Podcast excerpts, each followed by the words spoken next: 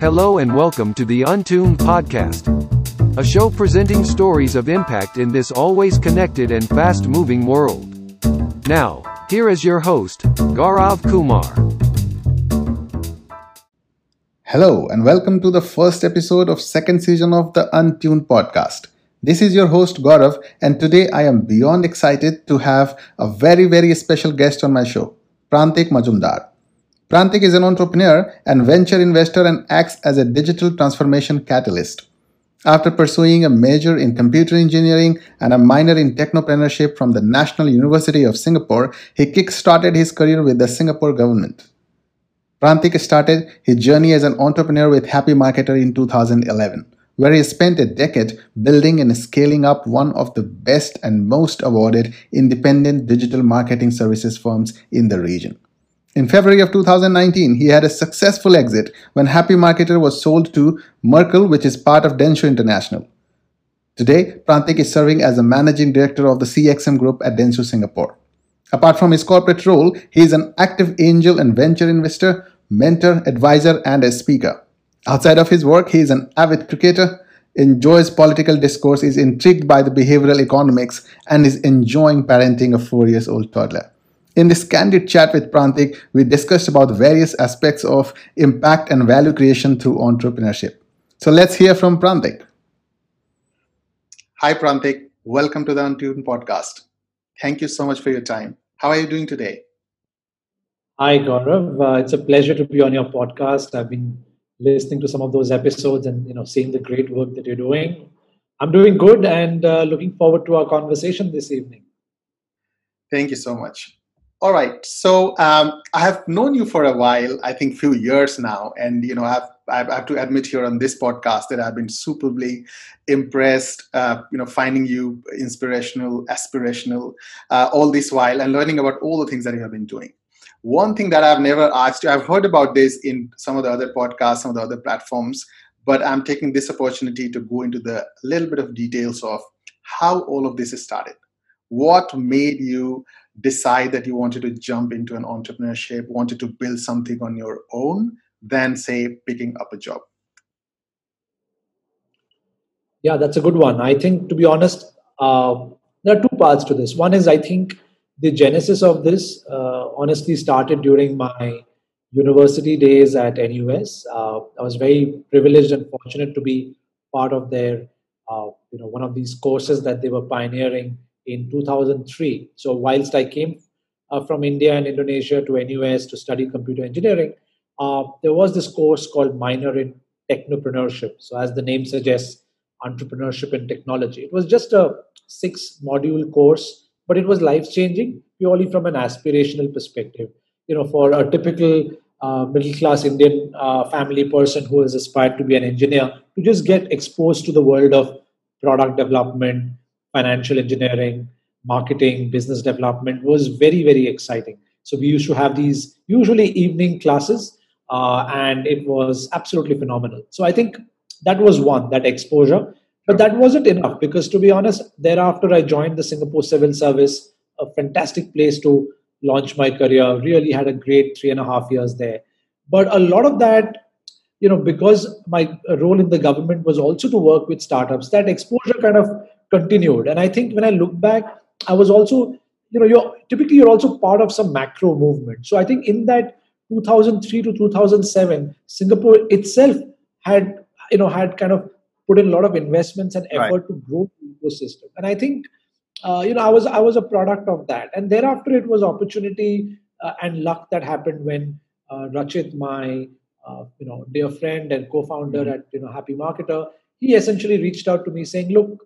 Uh, you know, I'm, I'm start, you know, I've started Happy Marketer. Would you want to join in? So I think it was a bit of inspiration and, you know, being part of a larger macro movement, mm-hmm. matching uh, with the opportunity that came thanks to Rachit. So it's probably a combination of that. It really, unlike his story, uh, it really wasn't a case that, you know what, I am not going to do a job and let's try this thing right. out. Uh, so Yeah, I, that, that's pretty interesting to know, I think, because, you know, uh, I have been assuming every time I talk to somebody who has built things ground up, uh, you know, there has been, in most of the cases, I would say, if I'm not biased, that there is an incremental effort. And, and you know, there is this whole mindset thing and say that, well, I'm not cut out for a job, right? So, um, you know, having said so, when we were talking about, uh, you know, how you and Rachit came together, there was, of course, there is uh, alignment of the thoughts, interest, friendship, plus uh, the macro environment that was supporting you to bring about a new idea. But I assume there would have been a pressure of differentiation as well, right? How do you, you, you started a marketing agency. Now, if I looked, uh, and if I understand the business well, over the years, uh, Happy Marketer, um, you know, has been really able to differentiate in terms of being a very tech-focused agency. Um, I assume back those days, uh, it would have been more of, uh, you know, media, creative, creative-driven, you know, sort of agency landscape. So how how did you guys think about having a unique value proposition about what you wanted to do through through entrepreneurship, right, rather than just replicating one of the other business models? Yeah, and I think the way it happened was because, genuinely speaking, I think we were misfits in the marketing industry because we were too, uh, you know, we were trained in computer science and computer engineering.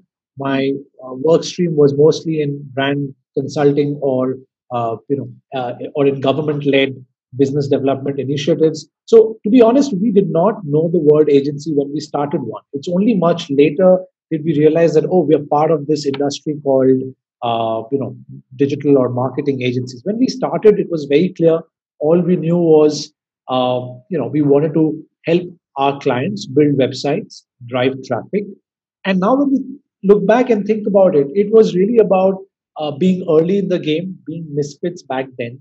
And eventually we kind of, as the story evolved, we said, you know what, maybe this is an interesting secret sauce. Is how do we institutionalize being misfits? And I think the whole point was, you know, uh, as we hired people, if I look at our roster of people, yeah. very few are marketing trained. Very few, uh, you know, come from the marketing agency world. These are folks from who, are, who come from the School of Economics, Arts and Social Science, who come right. from engineering, who come from law. And the idea was because that's what that diversity of thinking and experience, I think, allowed us to be misfits over time. Also, it allowed us to be ahead of the curve, which means, you know, even when the broader industry caught up with performance marketing and digital marketing and programmatic, we said, you know, what's next? So we moved into consulting training. Thereafter, we moved into cloud, A I, M L-led development work. And, you know, so I think that the, once we realized that being a misfit or an early mover, whilst it has its risks and challenges, uh, it takes some time for the market to kind of realize and value that. I think it also gives you an advantage. And for us, the idea was to kind of institutionalize that within our organization. Yeah. That's that's a pretty impressive journey. I think uh, you know, if you look, look at where today organizations are going, where the business landscapes are going, uh, you know, these are the things that that everybody has started realizing, like being cross-functional, interdisciplinary, right? How do you fuse people coming from different backgrounds? And and, and now people are talking about this, but doing this, you know, ten years back. Uh, is is pretty impressive, like, and it is kind of setting some sort of benchmark in terms of how do you have kind of a differentiation when you're talking about a new idea. Now, you know, while I reflect on that, uh, one thing that, you know, and in my personal job role, uh, my my experience working with uh, the corporate or some of the individual projects that I have I have worked on, uh, if I look at innovation, right, um, you know, I mean, impact creation and value creation is at its core. Now, there are different ways that an, an entrepreneur or, or, or a business guy or even an individual would think about creating value. Uh, more specific in terms of entrepreneurs, like this could be a new product or a solution. It could be a new category. It could be uh, new ways of providing employment, right? And, and there are too many of them. So how does one really find their focus, right? So how did you know that what is, when it comes to creating value through what you're doing, what you're building, what is it that you want to focus on? Which is this niche of the areas uh, that you wanted to focus and and, and get sort of uh, you know, longer term gratification around? How do you how do you how how does one focus on this? Like, what is the real impact or value creation area that that I want to put everything that I could? You know, for us, I think one thing that always uh, drove us, you know, we realized that whilst many of our N U S batchmates and our friends were starting product companies and, you know, who, which were uh, backed by V Cs, et cetera, where they were trying to optimize for uh, D A Us, M A Us, growth. We were a plain vanilla, simple services business. And most usual normal businesses, which are not venture-backed, high growth, you know, there's one simple formula that kind of drives the business. And this also holds true for the venture growth, just that they have the luxury of uh, funding, right? So whether you're a chicken rice stall or a Happy Marketer or a hair salon, the formula is profit equal to revenue minus cost, or rather revenue, you know, yeah, profit equal to revenue minus cost, right? And so for us, it was very simple that one of the challenges that we had seen in uh, the world of marketing. Now, bear in mind, we had started just after the global financial crisis. Right. And this was also the time when, you know, typically when a crisis happens, and we'd gone through two or three uh, rounds of such crises in Singapore in the last twenty years, usually after travel and entertainment, uh, marketing and advertising budgets get cut. And that kind of got us thinking that why is this the case? Are we not important enough, right? Why do we get cut before tech budgets or other budgets? And the answer was the industry in itself had or has uh, done disservice to itself, because we make ourselves uh, feel as though it's a good to have or it's an option, right? It's like a, a lipstick or a packaging over the core product. And so that's when we realized the challenge in our marketing industry, and it exists till date, is that it's considered to be an afterthought, a good to have, and that's because it does not, or it's perceived not to have an impact on the top or the bottom line. Yeah. So we said whatever that we do in digital, Uh, or in at Happy Marketer, it has to either increase revenue or decrease cost. So that was the core principle to your question. How do we decide what to do and what to focus on? Mm. I think we kept it to first principles that, okay, if by running Google ads on S E M or by doing S E O in the early days, if we could drive higher leads, which led to higher sales, may not be causality, at least high correlation, we're good. At least we know, we feel comfortable that our clients are making more money, or, you know, maybe through some cloud or machine learning, we are able to drive productivity, which is reducing cost, right? So I think that mantra of keeping that formula simple, many a times our marketing industry gets bedazzled by awards and these amazing campaigns, which honestly are very good. It's just that unless and until you're able to kind of draw the line to some sort of attribution to a yeah. business goal, uh, you know, then it becomes very difficult. You become a good to have. So that, that's the formula we use to kind of decide what's going to be our future and what do we focus on. Yeah, and that's a very valid point, because I mean, this is something that I have always uh, seen as a challenge in, in my work experience, right? So I, I started my career with data science consulting, analytics consulting, and there's always been a challenge that the buck stops at a place wherein you don't see a return, uh, client doesn't see a return, and then you are like, well, I mean, you are stuck with the dashboards. Is that the value that you are creating? What is going beyond that? And, you know, organizations internally, I think situation has definitely improved the awareness, the, the structural, I would say, operationalization of how data and, and, and, and marketing works, data-driven marketing works had changed. Uh, but, you know, having that as a D N A of an organization is is one-off, right? And and that should be appreciated. Um, uh, yeah. Um, so so with that, I wanted to shift the gears a little bit from from from Happy Marketer and wanted to talk about the larger ecosystem, right? Because I think um, I have seen you. You know, you've been pretty active. Uh, you know, in the ecosystem, supporting the startup ecosystem. Um, if I talk about the Southeast Asia startup ecosystem. Uh, And if I have to look at a transparent view of what's working, what's not working, what are your thoughts? You know, when you talk about funding, whether you talk about, you know, there are incubators, there are, you know, there is, of course, economic support that comes from governments. And probably I think you can you, you can speak for uh, Singapore and India. Uh, that's what my guess is. But uh, generally, if I talk about this region, right, what are the challenges uh, and, you know, uh, what is working, what is not working for the startup ecosystem? Yeah, that's a good one. And I think, you know, the answer depends on the geography, because obviously ASEAN, while it's a, it's a fantastic economic block of nearly six hundred million people and, you know, the progressively very, very internet friendly, the, uh, the, the broader macroeconomics and the support structures are very different. So I think if I look at this region, and let's say if I include India as well, I think, you know, in ASEAN, Singapore, Indonesia, Vietnam is where the startup ecosystem is the most mature. And I'll quickly come to the, as to what's the ecosystem like and what's working, what's not working. And likewise, India, I think just in the last uh, five years, the ecosystem has matured so much. And, you know, just this year, for example, despite such a difficult time that India is facing in the health crisis, we have over uh, fourteen unicorns. And as a result of all the good work that's been happening over the last four, five years. So when you talk of the ecosystem, I was quite uh, fortunate and privy to kind of actually, you know, see this being planned and developed in the Singapore context. Because as you know, in Singapore, nothing's left to chance. So right. In Singapore, when I was in the government, I was part of the ecosystem development team. And so we literally had to build value chains. So this is about circa two thousand five, two thousand six, where you had to work with the university and their commercialization arms. That how do we take R and D projects? How do we take research ideas from the labs and start commercializing them? Right. Then once a few of them, you know, the pilots work out and there are some industry matching programs, how do we put them through Uh, uh, incubators or accelerators?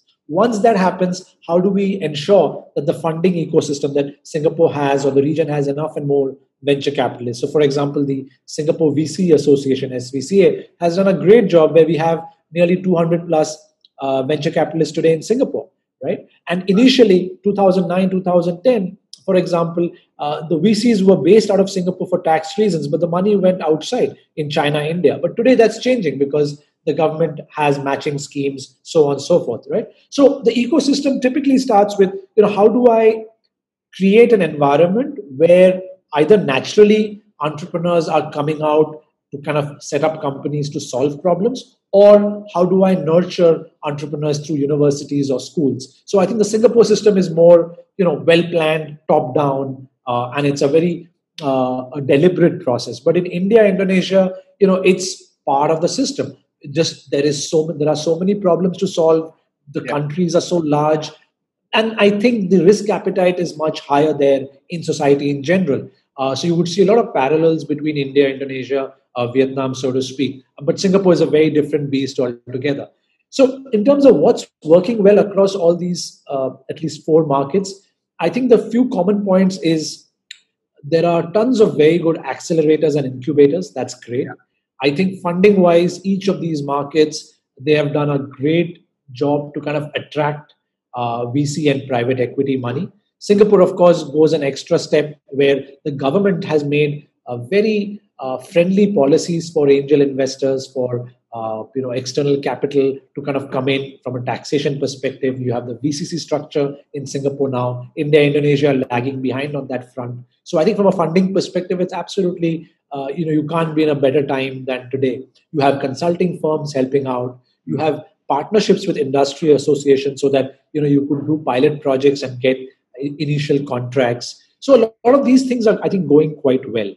I think from a Singapore standpoint, or even the, you know, Singapore, Indonesia, Vietnam, I think one area where there is a couple of areas where there is difficulty is one is talent. Right. And this especially holds true for Singapore because it's a small country and you've got to balance uh, various uh, socioeconomic, political nuances as well. So access to good talent, uh, I think that's going to be a steep challenge uh, for Singapore and the region, I dare say. Right. The other is relative to Western markets, I think we don't have that many exit, massive exit story. So just yesterday, I was speaking to yeah. a logistics startup out of Vietnam, and he said one of his dreams is to take the company public uh, in N Y S E. And I said, why do you say that? He said, because, you know, no other Vietnamese startup till date has been, has gone I P O at N Y S E. And that's my dream as a Vietnamese. So, you know, we've had a few exits. We, of course, have uh, the Grab SPAC story. We have the Gojek, Tokopedia, potentially yeah. they'll list as well. But we don't have massive I P O stories from the region. So we all the region also needs guidance on that exit. I think we have investments, we have growth stories, but blockbuster exit stories, I think uh, this region needs uh, some guide, guidance on that front. Yeah, and that's that's a very valid point. Um, but yeah, I mean, of course, I absolutely agree with this whole approach of uh, being a systematic sort of innovation Um, path versus, uh, you know, all kind of ad hoc innovations, and, and this also depends upon the, the the risk profile of the country, population, and all those kind of, and, and also the uh, the socioeconomic structures wherein there could be different kinds of problems to solve. Um, and in that sense, uh, I have myself realized that Singapore is pretty, uh, I would say, conducive, right, in sense of uh, you know uh, having more and more opportunities towards people who want to wish to start up.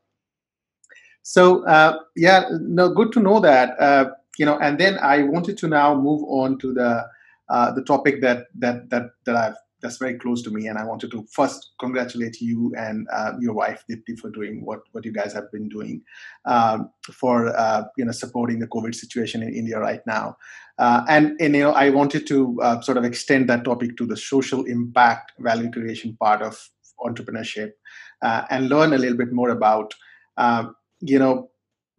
You know, a couple of things that I've observed with the initiatives that you are working on right now, right? Uh, the one that that you and Dipti has, uh, you know, uh, have uh, you know worked upon over the last few months, uh, that has that has great success. Uh, also, the one that that that is uh, under progress with Thai. Um, now, one thing that I've observed is that when I look at social impact or value creation by uh, people in business, right, there is a systematic approach to it. So people have their foundations, right? Uh, companies have C S R, so on and so forth. And these are, you know, supposed to be incremental impact and ongoing sort of things. While the situation right now has been, you know, I would say pretty uh, ad hoc, um, you know, impulsive um, breakthrough, if I could say so. But the initiatives uh, look immensely successful to me. So what is the magic formula here? Like how these kind of initiatives, like what is the reason behind this great success that you have got into this initiative, uh, plus um, you know everything that is like fundraising in a very short amount of time? What what is the driving force behind this kind of success?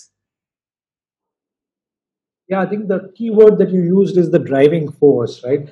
I think you know, and this holds true for whether it's a business, a not-for-profit, social enterprise, fundraising. Is if that if there is you know, that that fire in the belly, that that sense of urgency, to be honest, that's where the genesis of, you know, any sort of success is. That, you know, how passionate and how strongly, how strong is one's conviction to kind of go through the course. Because anything, it takes time and effort.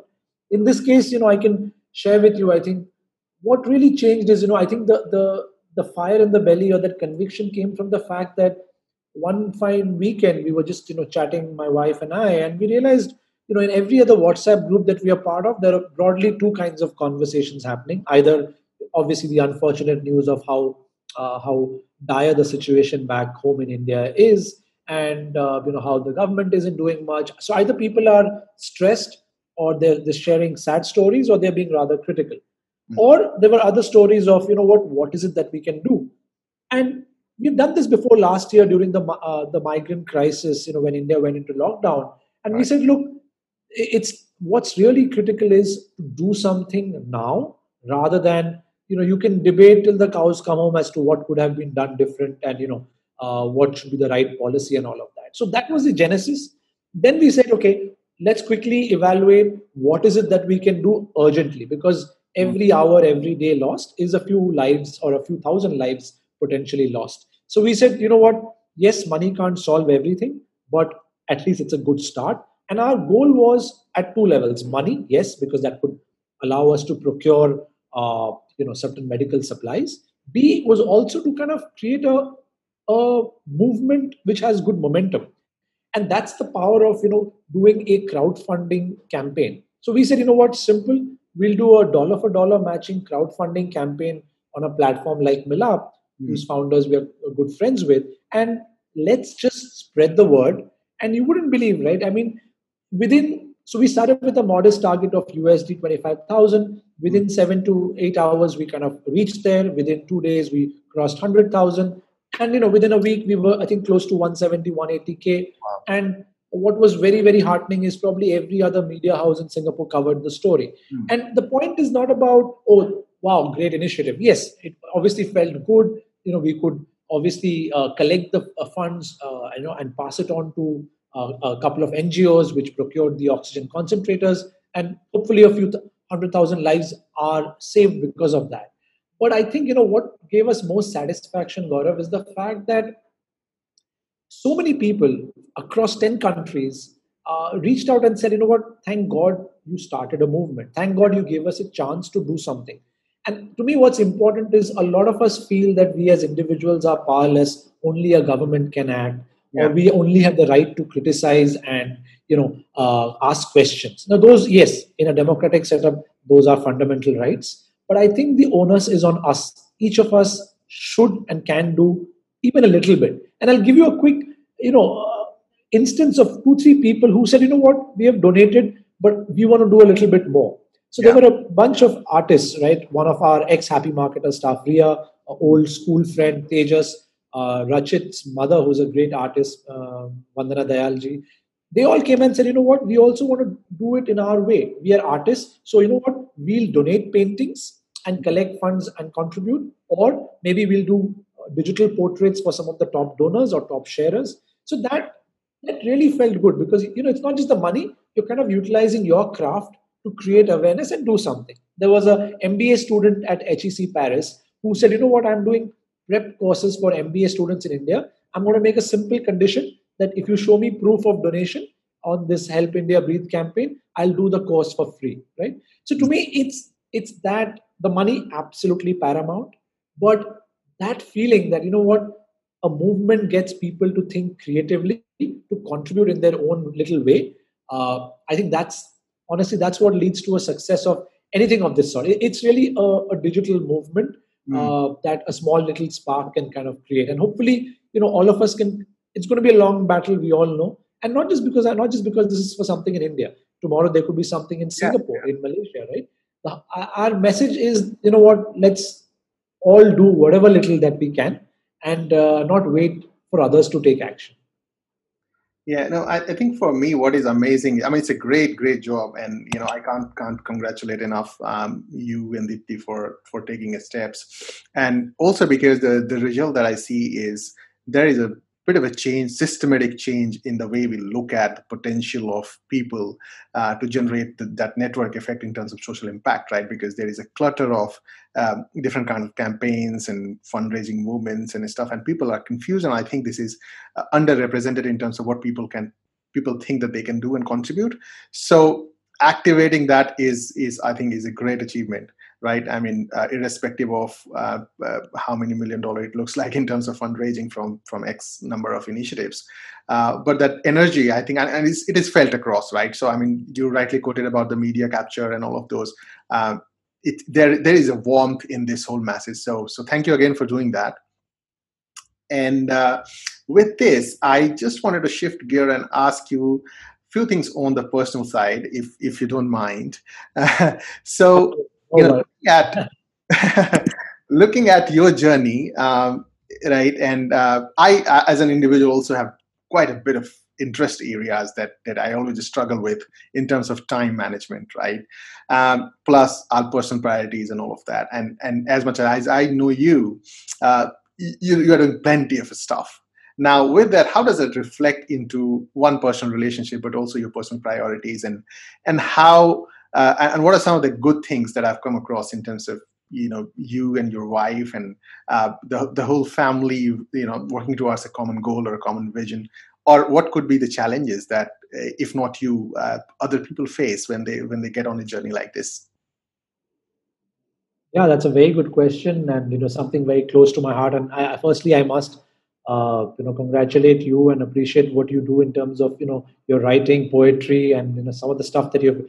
Uh, I still remember the particular audio that I listened, uh, one of your poetry around uh, a train journey, if I'm not wrong. So uh, it's great. And I think these are the kind of things that, you know, inspire you. And, you know, from my angle, I think both uh, Dipti and I, I think uh, something common about us, we come from very different uh, walks of life. But I think what's common is a fairly action-oriented people. We need something, you know, in Hindi, they say the kida, right? We, we need something to kind of keep us going beyond beyond our work. And I think uh, there are two, three things that kind of drive us in that sense, that we want to be able to do uh, something that helps us grow as individuals and as a couple.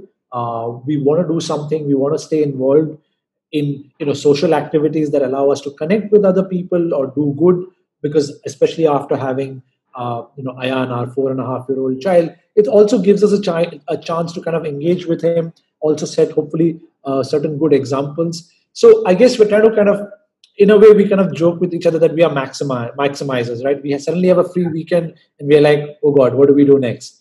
Uh, we literally this week, we felt that way because now that the fundraisers are kind of gradually coming to a close, we're like, okay, what's the next project? So coming to time management, you know, I, I remember my grandfather was an eminent scientist. He used to always say, look, all of us are blessed with uh, the same twenty-four hours. So it, it really comes down to, I guess, priorities and how productive one is. Uh, and but there are different ways of going about this. My wife, she is very structured, methodical, uh, very well planned. Of course, her her job, you know, she works as a uh, as a senior consultant at uh, N U H in the accident emergency department. Oh, right. So obviously, precision, being structured and organized, you know, comes part of that uh, her her uh, you know her job. For me, it's a bit different. So if she would plan and do things in a structured way, that's how she prioritizes and plans things. For me, Uh, it's pretty much the reverse. I think I'm quite a scatterbrain. It's like I would, I could be doing this podcast right now, but I could be multitasking. I could be doing, uh, you know, in the next hour, I probably might go for a run. So it, it's it's uh, it's not that structured and well planned. But there is that there is that fire, enthusiasm, passion, and eventually, uh, you know, within the twelve, thirteen hours in the day that I might, uh, you know, be working or awake, you know, a, a lot of things kind of get done. So to me, I think one is, you could be structured, unstructured, doesn't matter. Ultimately, whatever floats your boat and, you know, makes you productive. The other is, uh, you know, what it's one's view in life. So, and I think, again, Dipti's general approach would be do a few things, but do it to perfection. Mine has been uh, a lot about pace over perfection.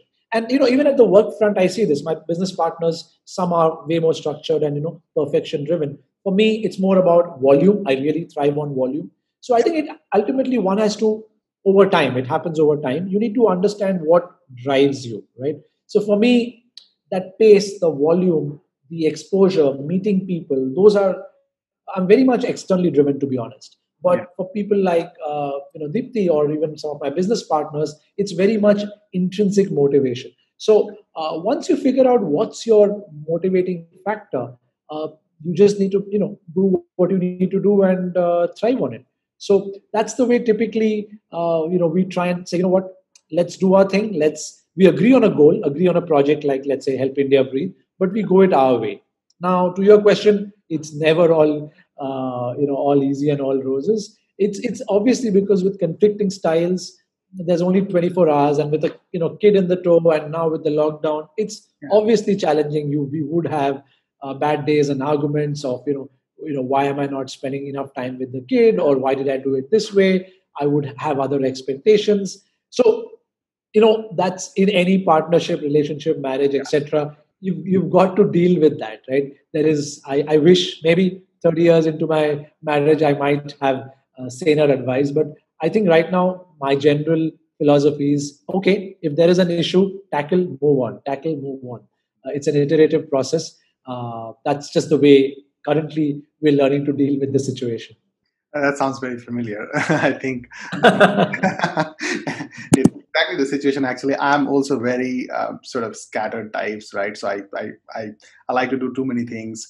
Uh, but one thing that I have learned with with you know whatever I have done uh, so far, and and you know you quoted about my poetry and stuff that I follow follow my passion around, is that I think uh, at some point in time we realize that there is one thing that you long for, right? And it's good, it, it doesn't have to be a tangible uh, outcome to describe, right? So for example, for me, I was doing a, a lot of stuff, right? At, at some point in time, uh, you know, thinking around uh, more of a business ideas and stuff. And, and the reason that I am sticking to poetry uh, right now is that um, I, I had a conversation with myself and I realized and, and, and I replied to myself and saying that, hey, what I'm looking for actually is how could I minimize the intermediaries and have a direct reach with the people, right? I mean, it doesn't have to then measure in terms of how much money I'm making out of it right away, right? And, well, I mean, I can find a way to if I wish to.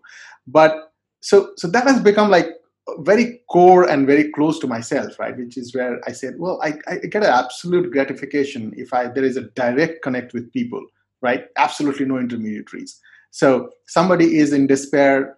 I I write a line. I, I work on a project that influences, uh, uplifts the mind of somebody. That's a great outcome for myself. So I think similarly, uh, all of us, when it comes to even doing multiple things, uh, one or the other thing is sticks through us over a period of time. I mean, that's what I have learned and I'm still learning.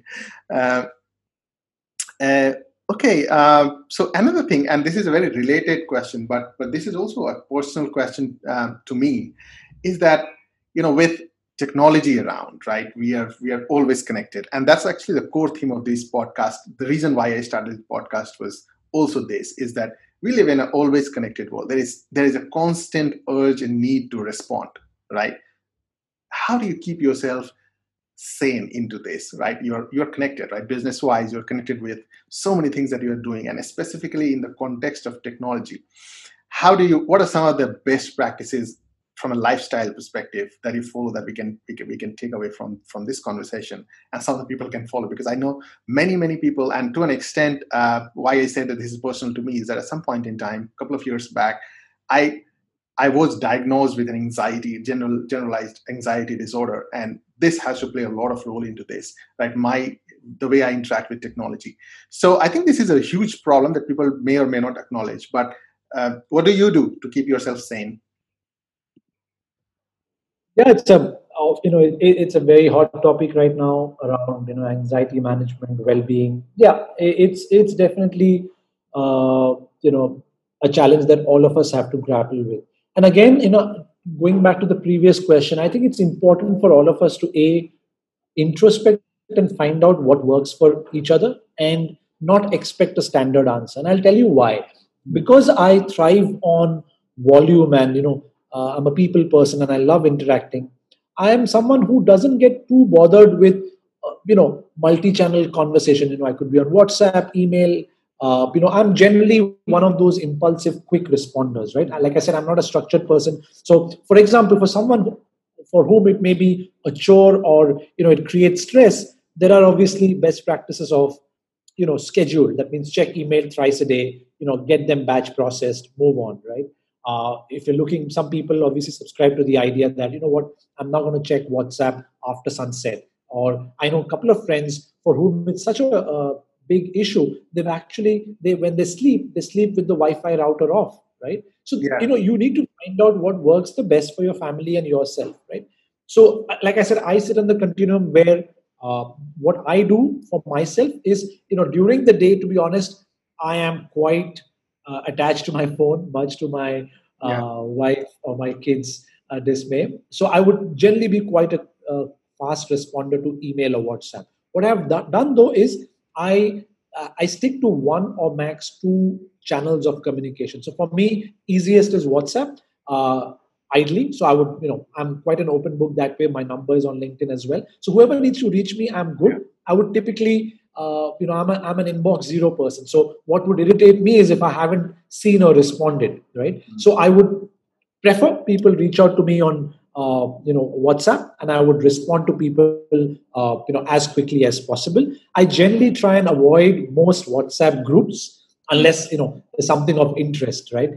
But individual messages, I would try and clear every day uh, because I know if I don't, it would be a botheration. Same with work email, right? So that's That's my style. So I would just limit the channels, but I would be quick and uh, thorough and, you know, quick and thorough in my responses. But having said that, like I said, a lot of my colleagues, I think they prefer that, you know what, I have fixed hours, that if it's work, only email, and I would stop checking emails, uh, you know, or, or I'll switch off notifications uh, and I'll stop checking emails, let's say, beyond six p.m. Uh, some people, you know, like I said, go all the way to even switching off routers and networks as well. So I think to me, the best practice is really, it's such a personal thing. Ultimately, find a way to kind of figure out what keeps you sane and happy. For me, in the day, very happy to be as uh, quote unquote addicted to different platforms, respond quickly, get the work done, do the volume of work, interact with people. In fact, for example, for me, a lot of people prefer voice Uh, calls. Somehow yeah. for me, asynchronous. I mean, that, that's a huge thing for me, is one of the ways I keep myself sane.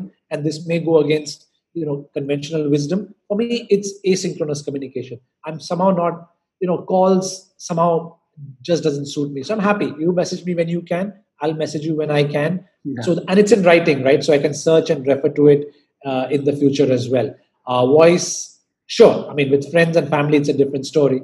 Yeah. But anything outside of personal life, I think for me, uh, text asynchronous messaging is a huge help. So yeah, I think that's how I kind of manage it. But, and I think the other thing is to respect. If someone is not like you, it's absolutely fine. I think we just need to be able to respect that, and that trust, like this element of trust is so critical in an organization today that just because two people have different styles does not mean you need to kind of, you know, go and say, hey, here's the best practice, follow what I'm doing, right? You're going to trust that, hey, look, as long as the common goal is established, let the other side, your team members or your clients, flourish in their own best practice. I think that's another way, you know, that we could have a peaceful coexistence. Yeah, yeah. I mean, that's a hard thing to accept, right? I mean, everybody has their own ways of uh, figuring yes. out what doesn't work. Like for me, I, I forced myself to have sort of a schedule and uh, switch off after a certain time in the night. And I, I don't look at, I don't keep my phone near my bed and things like that. Uh, it doesn't have to be the same for everybody, but uh, yeah, I mean, this this has this has become one of the bigger challenges. So, uh, Prantik, we are almost uh, moving towards the end, and I have just one more question before I ask you to uh, share some of the learning, right, and and, and advice, uh, as usual, to a podcast format uh, in terms of people who would um, want to do something, right? People who want to follow their passion, people who are who have been waiting to work on an idea. Uh, some of the things that you have learned, but before that. Uh, I just also wanted to hear your view on uh, when I look at you, right? And and when I we started this conversation, and I find a lot of those things inspirational. Uh, is you know the that that you know hunger to give back, right? And it's not just only a social charity or a social impact initiative, but even at a community level, right? I mean, I, I have been just trying to you know I've been struggling to understand that. Like why some of the entrepreneurs, some of the people who have established their own businesses, ideas, are giving more to the community, even, even just the startup community, and some are not. Is there a systematic challenge or is it just a personal preference?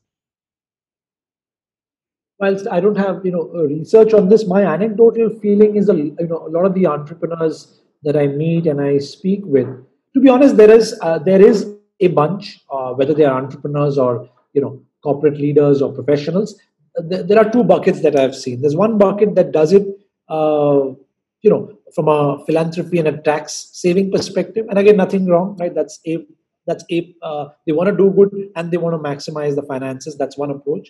There's also another bucket where I genuinely feel a lot of the entrepreneurs, uh, because, you know, entrepreneurship is a game where the risks and the odds, the risks are high and the odds are against you. So especially when people kind of taste success over five, ten, fifteen, twenty years, I think many of them feel a sense of gratitude, a sense of commitment to the society that's helped them grow and succeed.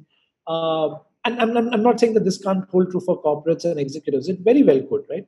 Uh, it's yeah. just that because when you're up against such odds and when you, if and when you have succeeded, you really felt like, for example, for me, uh, the feeling is, look, I'm really grateful to the Singapore ecosystem, to the university, to the government, to the S M Es that I've worked with or worked for, uh, or the, the policies that have led to you know whatever little success I've enjoyed. And it's only right that I do something to help the next batch of entrepreneurs or next batch of students, or I give back if a crisis strikes. Same holds true for you know countries where I've grown up, India, Indonesia, right? Uh, there is an emotional connect. I can't take uh, away the fact that my formative years have been in India, Indonesia, and there is an emotional connect. So I think it's a function of one's emotional connect, function of one's gratitude and commitment to, to, to society. Uh, that I think that's the that's what perhaps drive a lot of entrepreneurs who have succeeded to want to give back. There's also another school of thought to say, hey, look, the, the reason of also giving back, and mind you, none of this is wrong. As long as one is doing it, there are different reasons. The other is, you know what, many entrepreneurs, the larger successful ones, want to ensure that the community is uh, is thriving and doing well so that the economy does well. And if the economy does well, their respective businesses uh, are likely to thrive. That's what many governments who follow Keynesian economics would do it, that how do I restart or kickstart the economy by you know, uh, pouring in money into the economy. So there could be financial, uh, economic, ego-related, uh, gratitude-related, but everyone has their own reason. Uh, but that's, you know, these, these are the perspectives that I've found as to why a lot of entrepreneurs tend to kind of, you know, uh, do what they do for society at large. Yeah, very interesting. And I think I, I find the last point very interesting when you say that people also want to ensure that the community is thriving because that's where their business lives. So that's a very practical and valid reason too. All right. Uh, so we are almost at the end. Um, uh, what is your uh, one sentence, one line of advice for people who are who wish to do things uh, and, and they are just waiting for, for the right days so that they can start? What's that one line of advice for people to, to get started now? I would only say two things. One is you have to decide what is it is that, that it's in your control, whether it's in terms of your life circumstances, education, profession. Focus on what's in your control. The other is surround yourself with goodness. And when I say goodness, it could be in terms of people, it could be in terms of books, it could be in terms of podcasts, it could be in terms of knowledge. What really matters is, you know, if you take conscious action about your destiny, about what's in your control, first things first, you're kind of in the driver's seat and you will be far more confident and focused on what is it that you can achieve, no matter how big or small your goals are. Secondly, if you surround yourself with good people, good knowledge, good communities, over time, the sigma of that goodness will only help you. Uh, yeah, those are, you know, two learnings in my life that, you know, keep the hunger on, focus on what you can control, and just surround yourself with as much goodness as you can.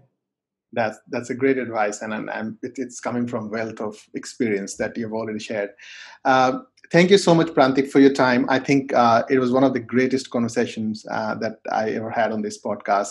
Uh, I also uh, treasure your time on this podcast and uh, so much to learn from you. So thanks a lot for your time today and uh, joining this podcast. Thank you so much, Gaurav, for having me. All the best for everything that you do, both at Adobe, in your profession, as well as with your poetry. Keep that fire burning and keep inspiring us. Thank you for having me. Thank you so much. You have a great day. So that was Prantik Mazumdar sharing his journey as an entrepreneur and talking about various aspects of how we create value through entrepreneurship and really go and achieve something through beautiful and nice ideas. I thoroughly enjoyed this episode and I think you also did. So stay tuned for the next episode next week with another exciting guest at the Untuned Podcast.